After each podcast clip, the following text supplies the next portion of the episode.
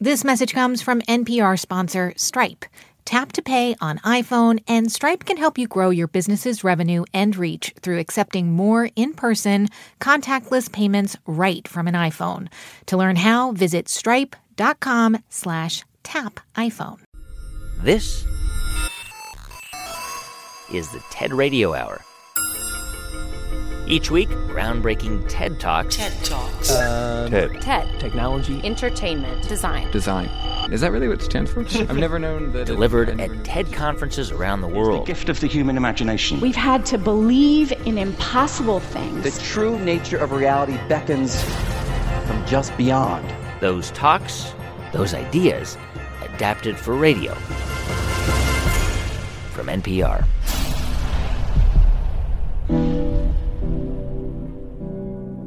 I'm Guy Raz. So, say you were just walking down the street and you happened to pass by a young woman wearing a traditional Islamic headscarf and loose fitting clothing. What would you think of her? What assumptions would you make? People generally assume that I'm a migrant. Maybe my English is not so good. Maybe generally there is an assumption that uh, maybe I don't work. But there'll be sometimes small things that people will notice that make them think, oh, maybe there's something a bit different here. This is Yassmin Abdel Magied.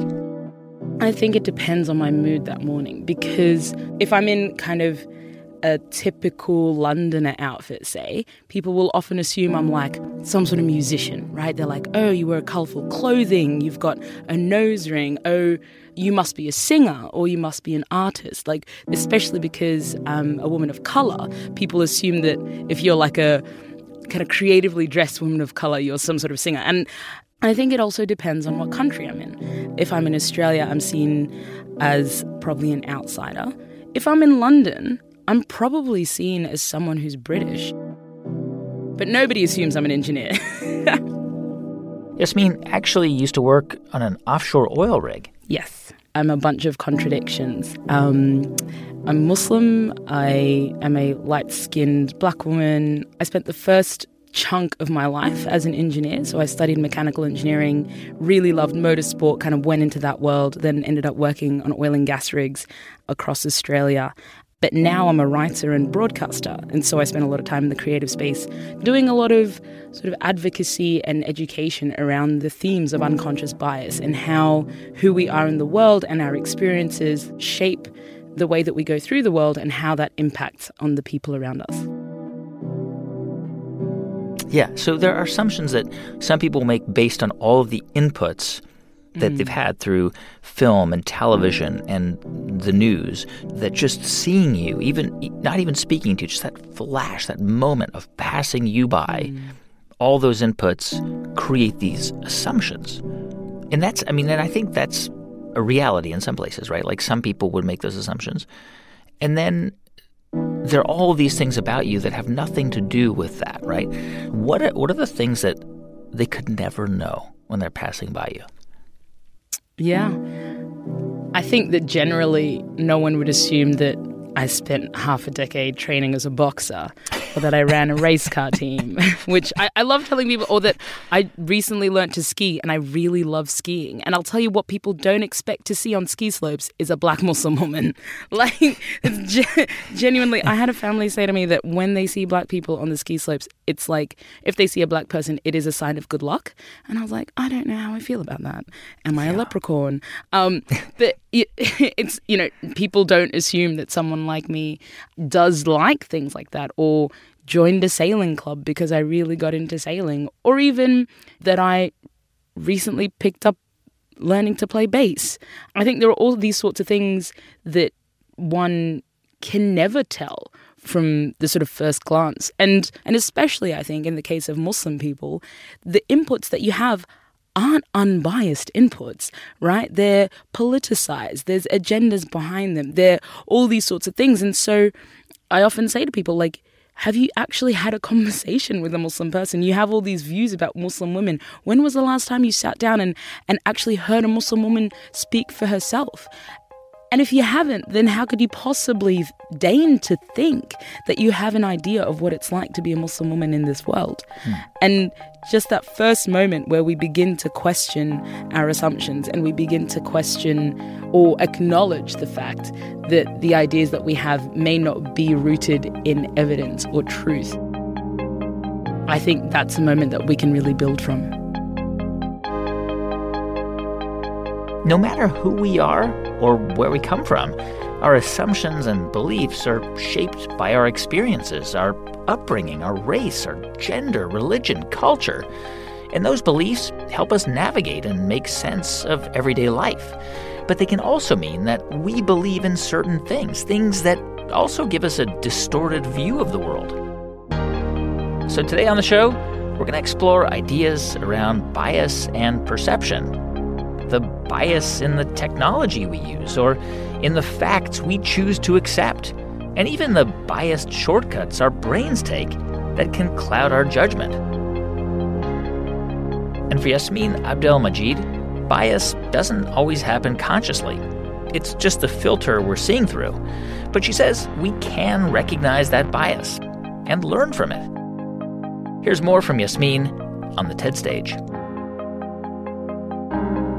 If we want to live in a world where the circumstances of your birth do not dictate your future, and where equal opportunity is ubiquitous, then each and every one of us has a role to play in making sure unconscious bias does not determine our lives. There's this really famous experiment in the space of unconscious bias, and that's in the space of gender in the 1970s and 1980s. So, orchestras back in the day were made up mostly of dudes. There was up to only 5% were female. And apparently, that was because men played it differently, presumably better. Presumably. But in 1952, the Boston Symphony Orchestra started an experiment. They started blind auditions. So rather than face to face auditions, you would have to play behind a screen. Now, funnily enough, right, no immediate change was registered until they asked the auditioners to take their shoes off before they entered the room because the clickly clack of the heels against the hardwood floors was enough to give their ladies away. Now, get this. The results of the audition showed that there was a 50% increased chance a woman would progress past the preliminary stage, and it almost tripled their chances of getting in. What does that tell us? Well, unfortunately for the guys, men actually didn't play differently, but there was the perception that they did. And it was that bias that was determining their outcome. So, what we're doing here is identifying and acknowledging that a bias exists. And look, we all do it, right? Let me, let me give you an example. A son and his father are in a horrible car accident, right? The father dies on impact, uh, and the son, who's severely injured, is rushed to hospital. The surgeon looks at the son when they arrive and is like, I can't operate. Why? The boy is my son. How can that be? Ladies and gentlemen, the surgeon is his mother. Now, hands up, and it's okay, but hands up if you initially assumed the surgeon was a guy. There's evidence that that unconscious bias exists, but we all just have to acknowledge that it's there and then look at ways that we can move past it so that we can look at solutions. I mean, the thing that I struggle with is that as much as I try to think of myself as a, a person who fights against my own, you know, biases, I would be lying if I said that I didn't also engage in that unconsciously. Yeah. And, you know, I'm someone that has spoken about this topic in over 20 countries, and I also suffer from these moments and these biases. And I think I was at a dinner the other day and we were talking about, you know, interracial couples and that experience. And, and then I sort of I threw out to the table. I said, "Well, I'd love to hear from the white guys in the room." And I looked at this guy who was sitting next to me, and it was like it, he then said, "Well, it's funny that you looked at me because."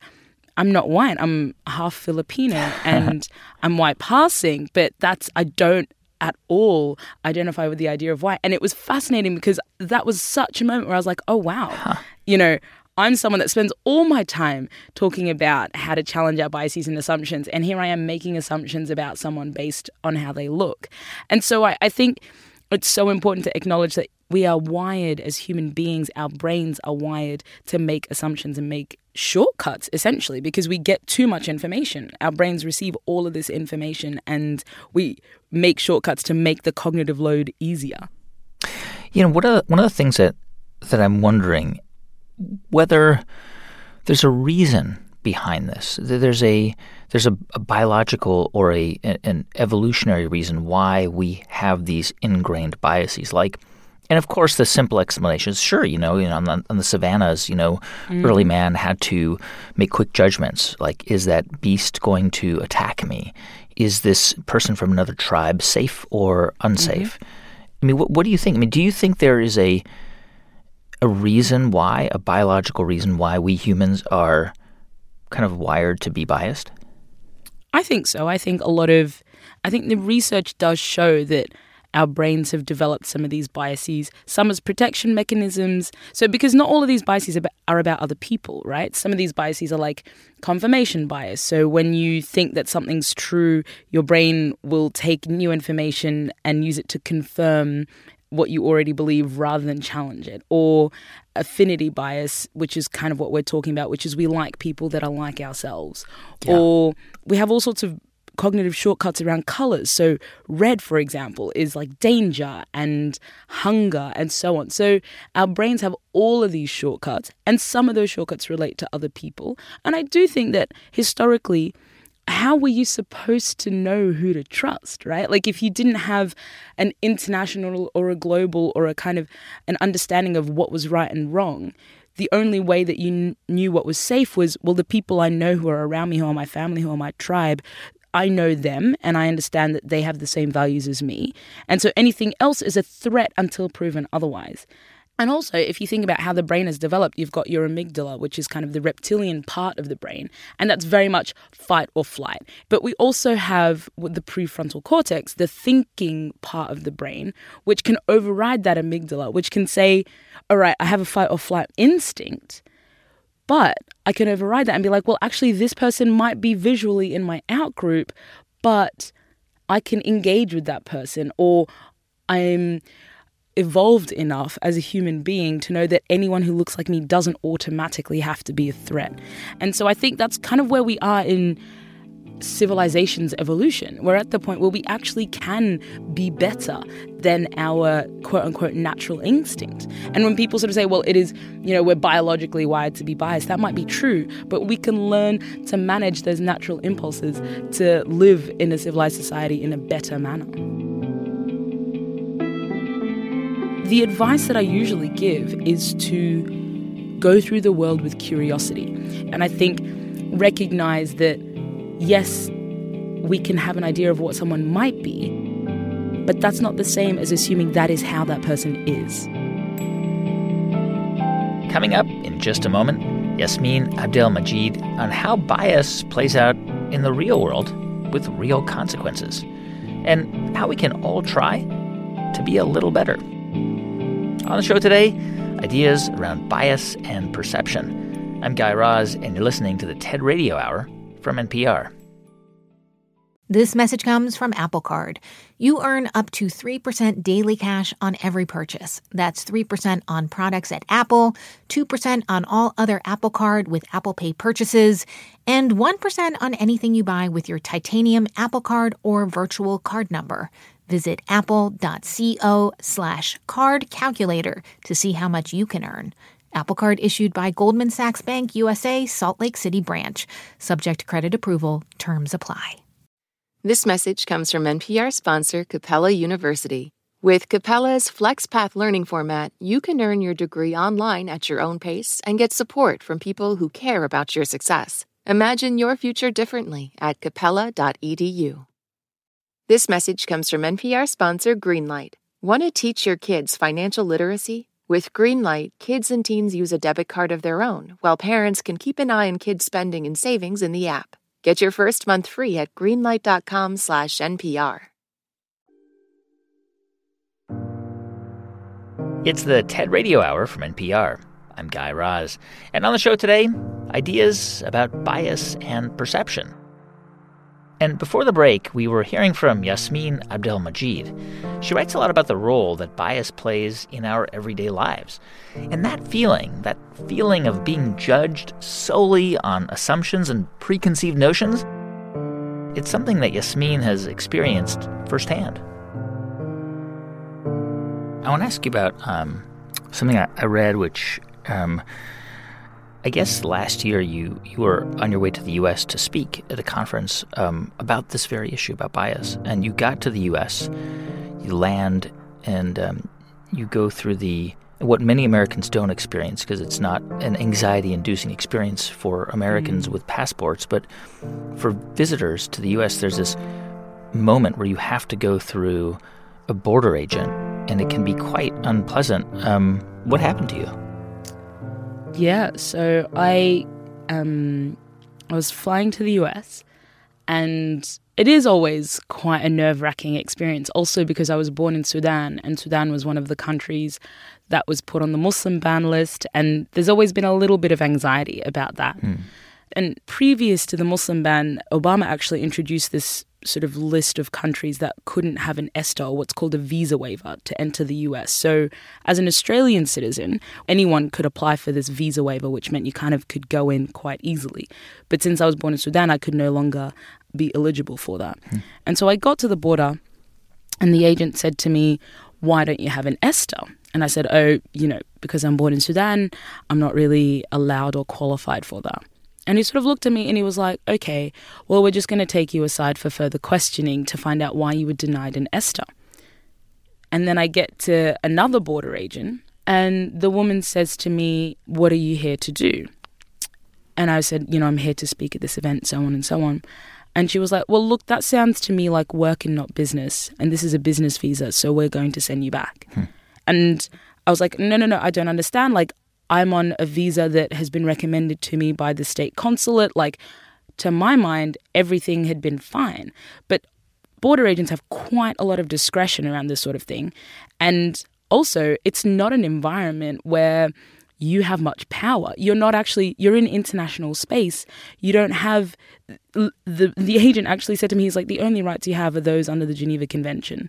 You can't call a lawyer. They confiscated my phone.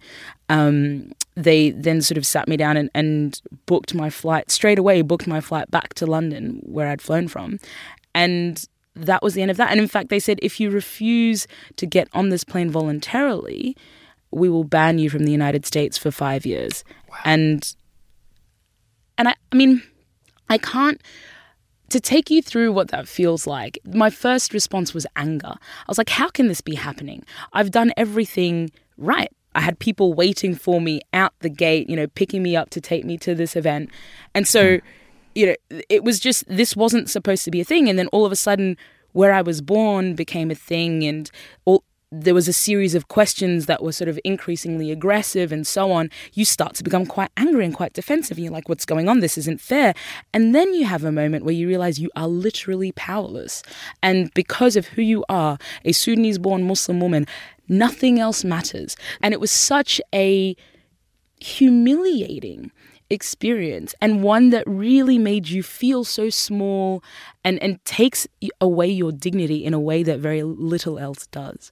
You know, that that experience would have been very different if I was a different person. Yeah. If I looked different, if I was born in a different country, that experience would be very, very different. And I think it's moments like that where you are reduced to the identity that you are that remind you of still how important this work is and how much work there is to be done.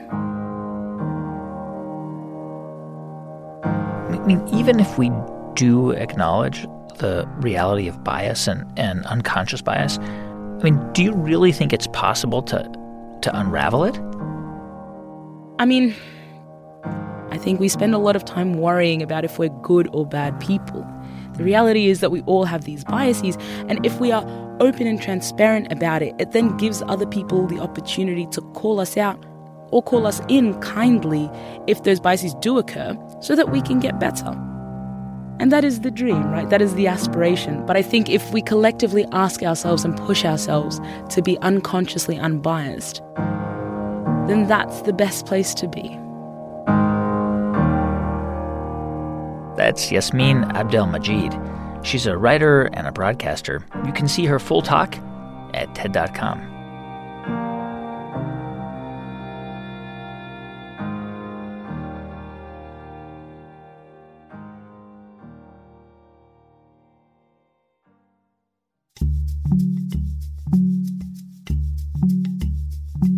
So many people, most people of, of goodwill, will try not to be biased, or, or they think that they're not biased, right? But, but you know, it's it's almost like there's something in our wiring, right? As as human beings, like we just heard Yassmin say, that make us biased.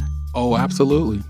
I often think about marinades. We we marinate our food to give it flavoring. Mm. I think that we are products of our own personal marinades in terms of our biases and how they evolve. This is Marshall Shepherd. If you think about your personal marinade, your your parents, your faith-based upbringing, your cultural or geographic marinades, all of those flavor who we become and what biases we have. And Marshall says our beliefs and assumptions really do shape the information we seek out and share, especially scientific information. And he sees this all the time because Marshall is a climatologist, which also explains why he gets these two questions a lot. Do you believe in climate change? Do you believe in global warming? Here's more from Marshall Shepherd on the TED stage. I have to gather myself every time I get that question because it's an ill posed question. Science isn't a belief system. My son, he's 10, he believes in the tooth fairy. Consider this. You never hear anyone say, Do you believe if you go to the top of that building and throw a ball off, it's going to fall? You never hear that because gravity is a thing. So, why don't we hear the question, Do you believe in gravity? But of course, we hear the question, Do you believe in global warming? 87% of scientists believe that humans are contributing to climate change, but only 50% of the public? How do we get there? So it begs the question what shapes perceptions about science? I think that one thing that shapes perceptions in the public about science is belief systems and biases. Belief systems and biases. Go with me for a moment because I want to talk about three elements of that confirmation bias, Dunning Kruger effect, and cognitive dissonance.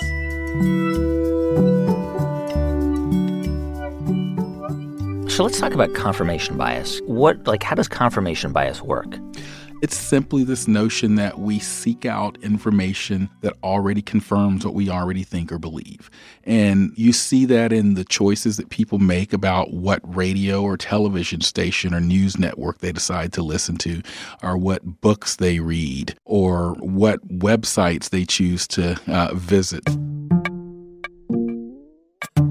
I'm on Twitter, and often when it snows, I'll get this tweet back to me. Hey, Dr. Shepherd, I have 20 inches of global warming in my yard. What are you guys talking about climate change? It's a cute tweet. It makes me chuckle as well. But it's oh so fundamentally scientifically flawed because it illustrates that the person tweeting doesn't understand the difference between weather and climate. I often say, weather is your mood, climate is your personality. Your mood today doesn't necessarily tell me anything about your personality nor does a cold day tell me anything about climate change, or a hot day for that matter. you know, those are opportunities to increase science or climate literacy in those regards. They're, they're cute and they're funny, but it really is steeped in, you know, what we're talking about today. Someone typically says that one doesn't understand the difference between weather and climate, but it also is an inherent bias that they probably have because they don't believe in climate change anyhow. Hmm. So, in your talk, you also mentioned uh, the Dunning Kruger effect. What what is that? How does that work? Dunning and Kruger were two professors at Cornell University, psychology professors, who published a paper several years ago. Uh, and they use all these fancy terms saying the Dunning Kruger effect is this uh, notion of illusory superiority, blah, blah, blah, blah, blah.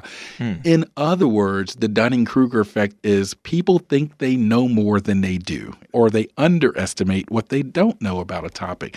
And we see this all the time at Thanksgiving dinner or on Twitter. Twitter is a bastion of Dunning Kruger mm. because you have people giving information, establishing themselves as experts with no basis for that expertise at all.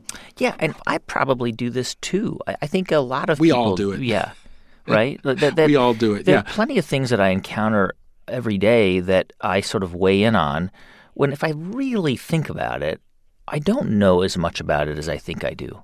Yeah, no, we all do this. I mean, I experience it quite a bit when it comes to weather forecasting and climate change. Uh, it's very pervasive. But, you know, as I step back, I say, look, uh, you know, a couple of months ago, I had a, a, leak in my yard, and it turned out that the water line was leaking from the, the water box to the to the house. Hmm. You know, I, I, I quickly surveyed the landscape and said, you know what, this is above my pay grade. I'm going to call a plumber. and so the point in that is, yeah, we all exhibit Dunning Kruger, but let let's kind of get back to this experts being experts on a topic, and that's an interesting conversation in itself because I, I, sometimes I feel like we are in an era where people actually are hostile towards experts. They actually say that, oh, because you're an expert, you think you're better than me. No, that's not the case at all. I think we're equal human beings, but I think I know a little bit more about meteorology than you do. So, so Marshall, finally, you talk about cognitive dissonance. And cognitive dissonance is like, you know, like sort of having faith in something that is not necessarily rooted in reality, right? Oh, yeah. To me, one of the most sort of ultimate examples of cognitive dissonance is a fairly educated person that will walk up to me and say, yeah, you know, I think this climate change stuff is a hoax. I don't believe it at all. But oh, by the way, did you see the groundhog forecast today? What do you think about that? So I'd say, well, I think it's a rodent, first of all. you know, the ultimate cognitive dissonance is, is that you're dismissing science evidence about climate change, but then you're asking me about a, a rodent's forecast for the spring. I, I just, that those are the types of things that are amusing, but I think that's really what we're dealing with. You know, I wonder whether even the, the context of our conversation could be perceived unfairly, but, but could be perceived as a liberal conversation because uh, uh, more liberals believe the science about climate change. Yeah, I, I, just don't see the concept of being objective as a liberal or conservative paradigm. I, I wrote an article, for example, that showed that on some issues, there are those that see themselves as conservatives that may have certain views about, say, climate change. But if you look at vaccination issues and this notion that we shouldn't vaccinate our kids, uh, you will find that some people that fall in those categories aren't conservative in other aspects of their lives at all. So I, I talk to conservative groups, I talk to liberal groups, uh, policymakers of all ilk. And when you're talking to people about topics that where you, from your perspective, aren't coming at it from a political angle, but maybe they're hearing it from a political angle is you have to just try to connect the value system that resonates with them. So when I talk about climate change to a group of Republicans or conservatives, you know, I'm talking about economic issues, national security.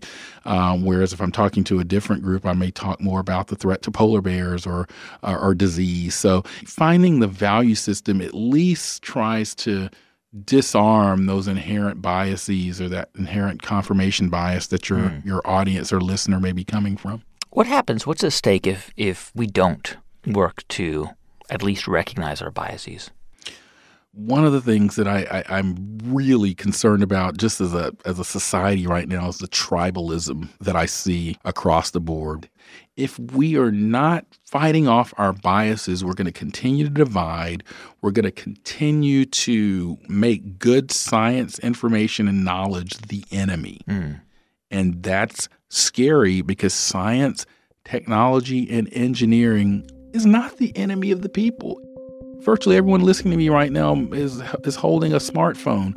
Uh, virtually everyone that's listening to me consumed information from a weather forecast today, or had some type of medical procedure uh, that benefited from research and development, or or has a GPS system in their car. That's that's science. Those are things that make our lives better. But yet, this sort of bias that permeates the discussion about information and science is very dangerous because it's jeopardizing our ability to move society forward. That's Marshall Shepherd. He's director of the Atmospheric Sciences program at the University of Georgia. You can see his full talk at TED.com. On the show today, ideas about the biases we carry and the ways we try to address them. And like many other problems, one way to get around our biases could be with technology, because a lot of us assume that technology is always objective. Well, we don't think that a machine has an opinion. Hmm. And we forget that there's a programmer behind every machine that has told it how to prioritize. So that means that, you know, if you want to really run all the way with that ball, you can say that there's not a single search query that you can make that is unbiased because it's all uh, an effect of what a real person has decided that the algorithm should do.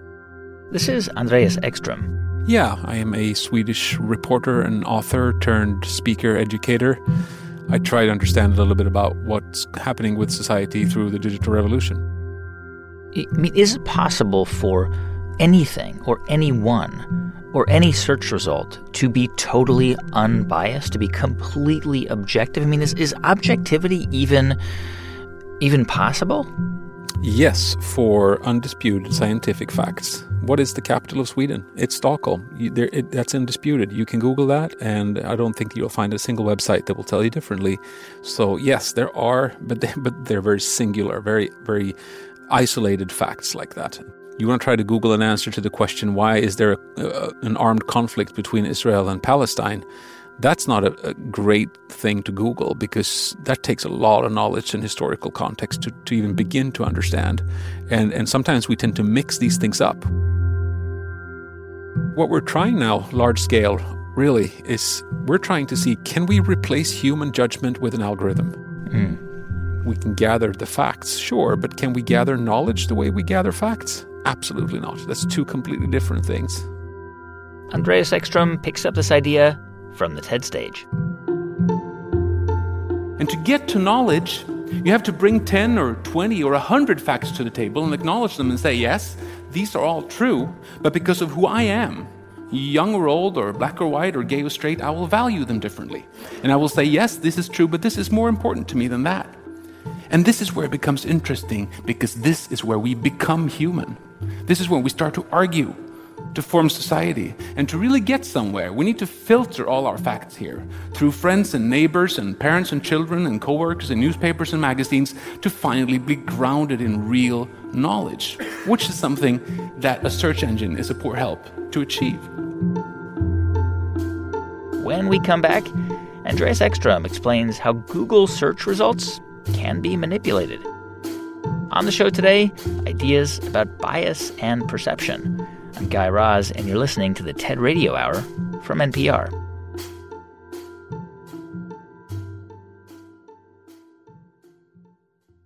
Support for this NPR podcast and the following message come from ezCater, committed to helping companies, from nonprofits to the Fortune 500, find food for meetings and company events. With online ordering and 24 7 live support, learn more at ezcater.com.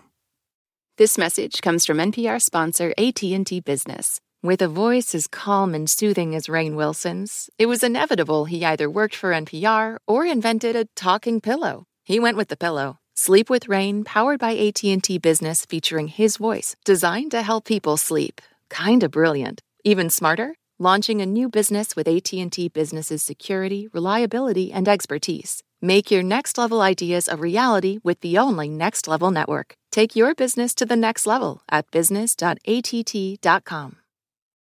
From the campaigns to the conventions, from now through Election Day and beyond, the NPR Politics podcast has you covered. As Joe Biden and Donald Trump square off again, we bring you the latest news from the trail and dive deep into each candidate's goals for a second term. Listen to the NPR Politics podcast every weekday. It's the TED Radio Hour from NPR. I'm Guy Raz. And on the show today, ideas about bias and perception. And before the break, we were hearing from the writer Andreas Ekström about the inherent bias in search engines and how they can't always tell the difference between what's true and what's popular a lot of the algorithm is based upon popularity. So if if an answer to a question is really popular, then Google tends to think that it's also correct and relevant. And why? Well, because those people are super active and linked to each other and update often, and all those things, uh, you know, is credibility in the Google universe. Andreas Ekström picks up his idea from the TED stage with a Google search. We'll start by Michelle Obama, First Lady of the United States, and we'll click for pictures. A uh, perfect search result, more or less. It's just her in the picture, not even the president. How does this work? They look at two things more than anything. First, what does it say in the caption? What does it say under the picture on each website? Does it say Michelle Obama under the picture? Pretty good indication it's actually her on there. Second, Google looks at the picture file, the name of the file as such, uploaded to the website. Again, is it called michelleobama.jpg? Pretty good indication it's not Clint Eastwood in the picture. So you got those two, and you get a search result like this, almost. Now, in 2009, Michelle Obama was the victim of a racist campaign where people set out to insult her through her search results. There was a picture distributed widely over the internet where her face was distorted to look like a monkey. And that picture was published all over and people published it very, very purposefully to get it up here in the search result. They made sure to write Michelle Obama in the caption, and they made sure to upload the picture as michelleobama.jpg or the like.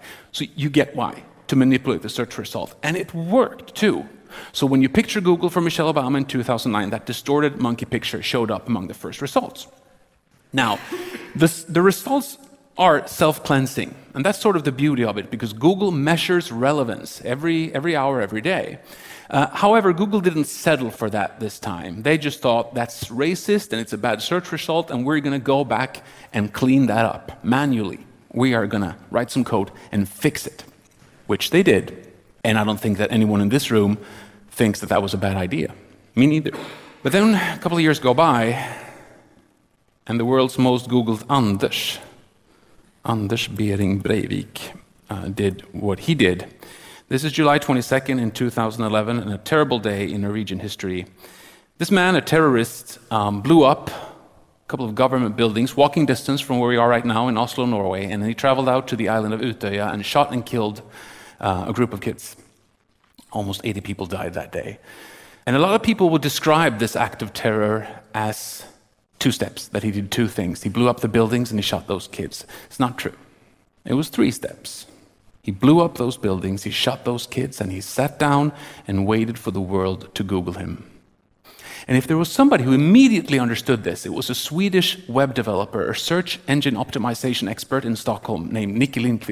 He told everybody if there's something that this guy wants right now, it's to control the image of himself. Let's see if we can distort that. Let's see if we in the civilized world can protest against what he did through insulting him in his search results. And how? He told all of his readers the following Go out there on the internet, find pictures of dog poop on sidewalks, publish them in your feeds, on your websites, on your blogs. Make sure to write the terrorist's name in the caption. Make sure to name the picture file, breivik.jpg. Let's teach Google that that's the face of the terrorists. And it worked. Strangely enough, Google didn't intervene this time. They did not step in and manually clean those search results up. So, the million dollar question is there anything different between these two happenings here? Is there, is there anything different between what happened to Michelle Obama and what happened to Anders Behring Breivik? Hmm, of course not. It's the exact same thing. Yet Google intervened in one case and not in the other. In this example of Anders Breivik and Michelle Obama, I mean, I think most of us would say, mm-hmm. yeah, that was a, that was a right thing to do, right? You you you don't want sure uh, one, and you you do want the other thing to happen. So, um, Mm-hmm. but I guess what you're arguing is that yes, in th- this case, it, it is a good outcome. But Mm-hmm. what if it's a more of a gray area, right? Like, what happens then? Yeah, and uh, this is, and I use the example just because it's so easy to, to just, we can agree, you know, that a mass murderer is not somebody that we need to look after a whole lot when it comes to his, his search results, right? We don't have to care so much about that because he maybe he has consumed those rights, if you will.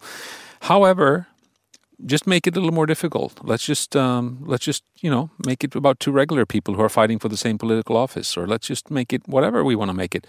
Um, immediately, you get to a point where where you have to say, "Well, Google, you did manually actually change this. That means that you have an opinion, you have a bias."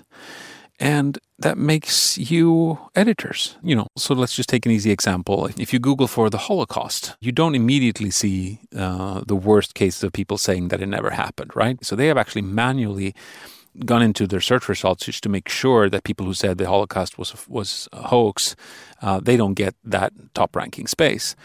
And everybody, you know, would say that okay, well, that was a good decision, right? Because that's a hoax, and those people are bad people, and of course we should do that. I agree with that, but then that also means that, uh, you know, human judgment has just taken place. Where do we draw the line? Where? What else? Google? You know, there are other bad things out there. What else is it that you shouldn't uh, be linking to? What else is there? And in the moment where Google accept that they have that responsibility, oh, congratulations, you're the editors of the world. Mm. I, I think I understand your, point here, but I mean, what what do you expect Google Mm-hmm. or, or anyone in that position to do to, to not intervene? I'd like to for the battle to be not necessarily to fight bias because I think maybe that's impossible. There are just some experiences that are so profound and so um, they're shaping us so so strongly that I think that we can probably never uh, be completely neutral and free from them. And you know what? I'm not even sure that I would want to be that person. Um, I'd, I'd like to. I don't mind carrying a, a set of values with me. I think maybe that's a part of being human. But how about um, making sure that we're all really aware that we have them? And then be able to talk about them and, and identify when they come into play and, and really mess with our judgment because it you know sometimes that happens. That would be probably a better starting point or, or even a better end goal. Let's just agree that this is something that we all have and carry.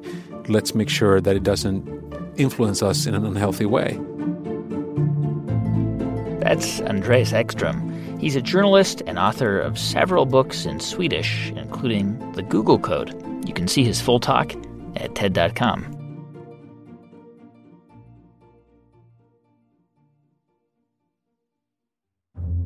There was a time when we had a team building exercise and there were 16 people and we were in a rowing boat, one of those long, slender boats that you see racing on a river.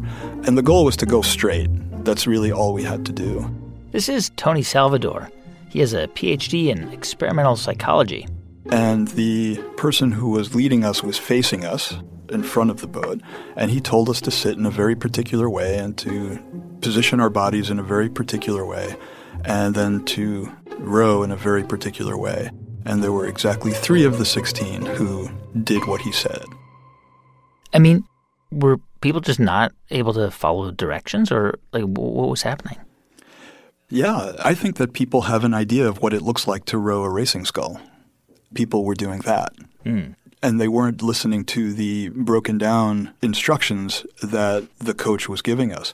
And I think that's a form of bias. They were biased towards their imagination of what it is that they're supposed to be doing. I think sometimes we're in a script, right? We're kind of in a show, we're in a performance, and we think we're doing the thing that we're supposed to be doing because it looks like in our mind's eye what it is that we're supposed to be doing. Yeah. And yet it's not what we're being asked to do. What Tony's describing is something he calls the listening gap, something he observed while doing research at Intel for more than 20 years. Tony Salvador picks up the idea from the TED stage. I've heard a lot of stories, a lot of people's stories. Businesses talking about their IT problems. I've heard uh, people tell me what it's like to be families in the Midwest of the US. I've heard people from 30 different countries, all walks of life, tell me all kinds of stories. I know a little something about listening. And so there was some professional interest when I was trying to wonder why this rowing was so difficult. And as I thought about it, I was thinking about the kinds of biases and preconceptions that we bring when we enter into a conversation, even if it's a conversation like rowing. And the one that I want to talk about today is this notion of cognitive dissonance. Dissonance is this feeling we get of anxiety or discomfort when we're holding discrepant ideas in our heads at the same time and we try to mitigate that and make it better. So, this idea of cognitive dissonance that you talk about, right? Um, I mean, essentially, we are kind of tricking ourselves into believing a different narrative, right? I think when we're presented with something that doesn't conform to our expectations, now we have to reconcile what that means. We have to reconcile our beliefs or our expectations with something that's happened outside of ourselves. And, and that reconciliation is difficult. So that's why we hear what we want to hear. Yeah, I think the first is that it's easy. It, it's it's really safe and it's really easy. If we hear things in a way that conforms with how we see the world, then we don't have to do much work, and we don't have to reconcile differences. We don't have to change our behaviors. We don't have to make um, tough efforts to do things in a new way. So, as a second exercise, think about Tim and Beth and their two kids and a family I was visiting back around 1997. And we were doing the thing we do, visiting families and talking about different things. And eventually we sort of rolled around to the topic of cell phones. Pretty popular item in 1997, just coming on board. And Beth was telling a story about how it would have been handy to have one of these cell phones, or at least for Tim to have one, while he was climbing Mount McKinley in Alaska that was taking him a month with no way to contact her, and she had heard on the news that there were some problems up in Mount McKinley, and she didn't know if it involved Tim or not. And at this point, Tim kind of chimes in. And he goes, "Yeah, you know, I used to do all this dangerous stuff, mountain climbing and hiking and all that. Never got hurt. Then I started riding bicycles. That put me in the hospital." And Beth continues the story. She says, "Yeah, he fell off his bike, and he had a brain injury." and it put him in the hospital for a month. I didn't know if he was going to recover, when he was going to recover, how much he was going to recover. I had to just deal with it. And as she told that story, as I was listening, that story wasn't about cell phones and it wasn't about Tim hiking. That story was about her relationship with Tim, how much she worries about him when he's doing these things, but how much she loved him and didn't want him to know that she was worrying about those things because it would diminish his enjoyment of them. So I pulled him aside and I said, Tim, and I told him what I just told all of you about Beth. And he was flabbergasted. He said, Wow, I'd never thought about it that way. You're right. That makes a lot of sense. And then I was flabbergasted. I had no idea that he didn't know. It's his wife. So, yeah, I mean, so if we know we all have these unconscious biases, is there a way that we could, I don't know, solve for them or try and hmm. balance them out to make us a little bit less biased in the way we see the world? Well, I have to think the answer is yes. There was a, I think it was a This American Life, where they were talking about refugees. refugees. They can't go home. And there was a guy who didn't believe in them. Uh, but, uh, I don't believe that either. Why don't you believe I it? I don't believe all that stuff. And the producer said, What do you mean you don't believe in them? And said, I don't believe they exist. Initially, I was like, Wow, what an idiot. How can he not believe in refugees? That's the dumbest thing I think I've ever heard.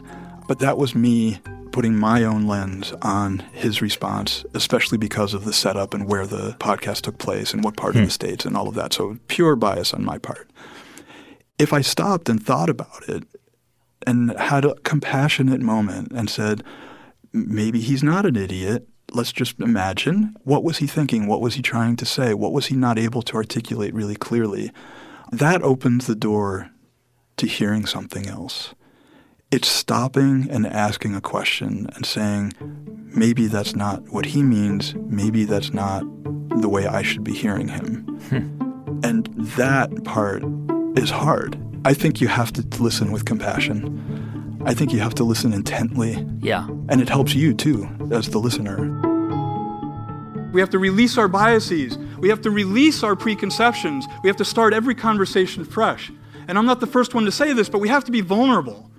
We have to listen to ideas that we may not like and entertain them and struggle with them and keep them in our heads for a period of time until we develop a mutual understanding. So let's go back to the rowing example. In this case, we entered that example with a preconception of what it is to row a boat. We knew what we wanted to do.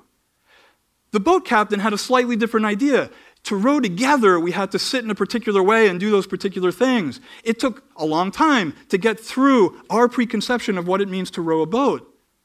And if he had been a little bit better, he would have realized we had that preconception, we could have talked about it, and maybe made a little bit of progress more quickly. But it was still a hard thing to do. That's a pretty easy listening gap. Boat captain yelling at us, telling us what to do until we did it right. We're hearing still, I believe, what it is we want to hear. We're certainly not listening for what's not being said. And so, as individuals, as colleagues, as an industry, who are we going to listen to? How are we going to listen to them? Will we have the collective humility to be vulnerable enough, to open ourselves up, to listen carefully enough so that we can struggle with those differences and those challenges, to understand enough to build the things that we need to build to design our future together.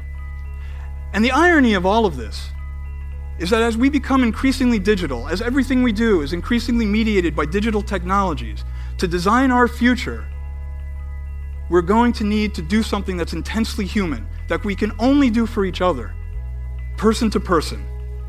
Listen. Thank you. That's Tony Salvador.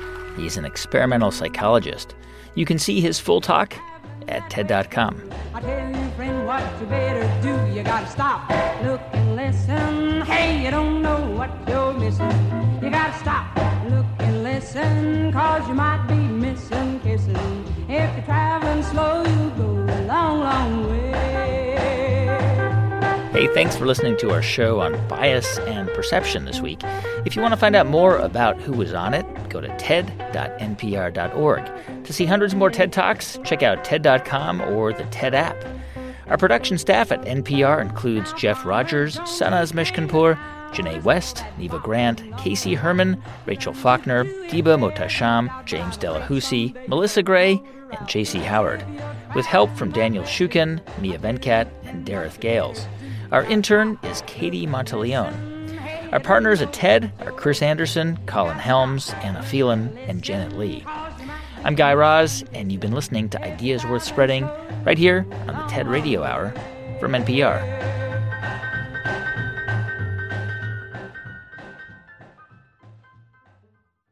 This message comes from NPR sponsor VCU Massey Comprehensive Cancer Center, who, as an NCI designated comprehensive cancer center in the country's top 4%, is unconditionally committed to keeping loved ones in their lives. MasseyCancerCenter.org slash comprehensive. This message comes from NPR sponsor Capella University. With Capella's FlexPath learning format, you can earn your degree online at your own pace and get support from people who care about your success. Imagine your future differently at capella.edu. There are a lot of issues on voters' minds right now. Six big ones could help decide the election guns, reproductive rights, immigration, the economy, healthcare, and the wars overseas. On the Consider This podcast from NPR, we will unpack the debates on these issues and what's at stake. You can listen to NPR's Consider This wherever you get your podcasts.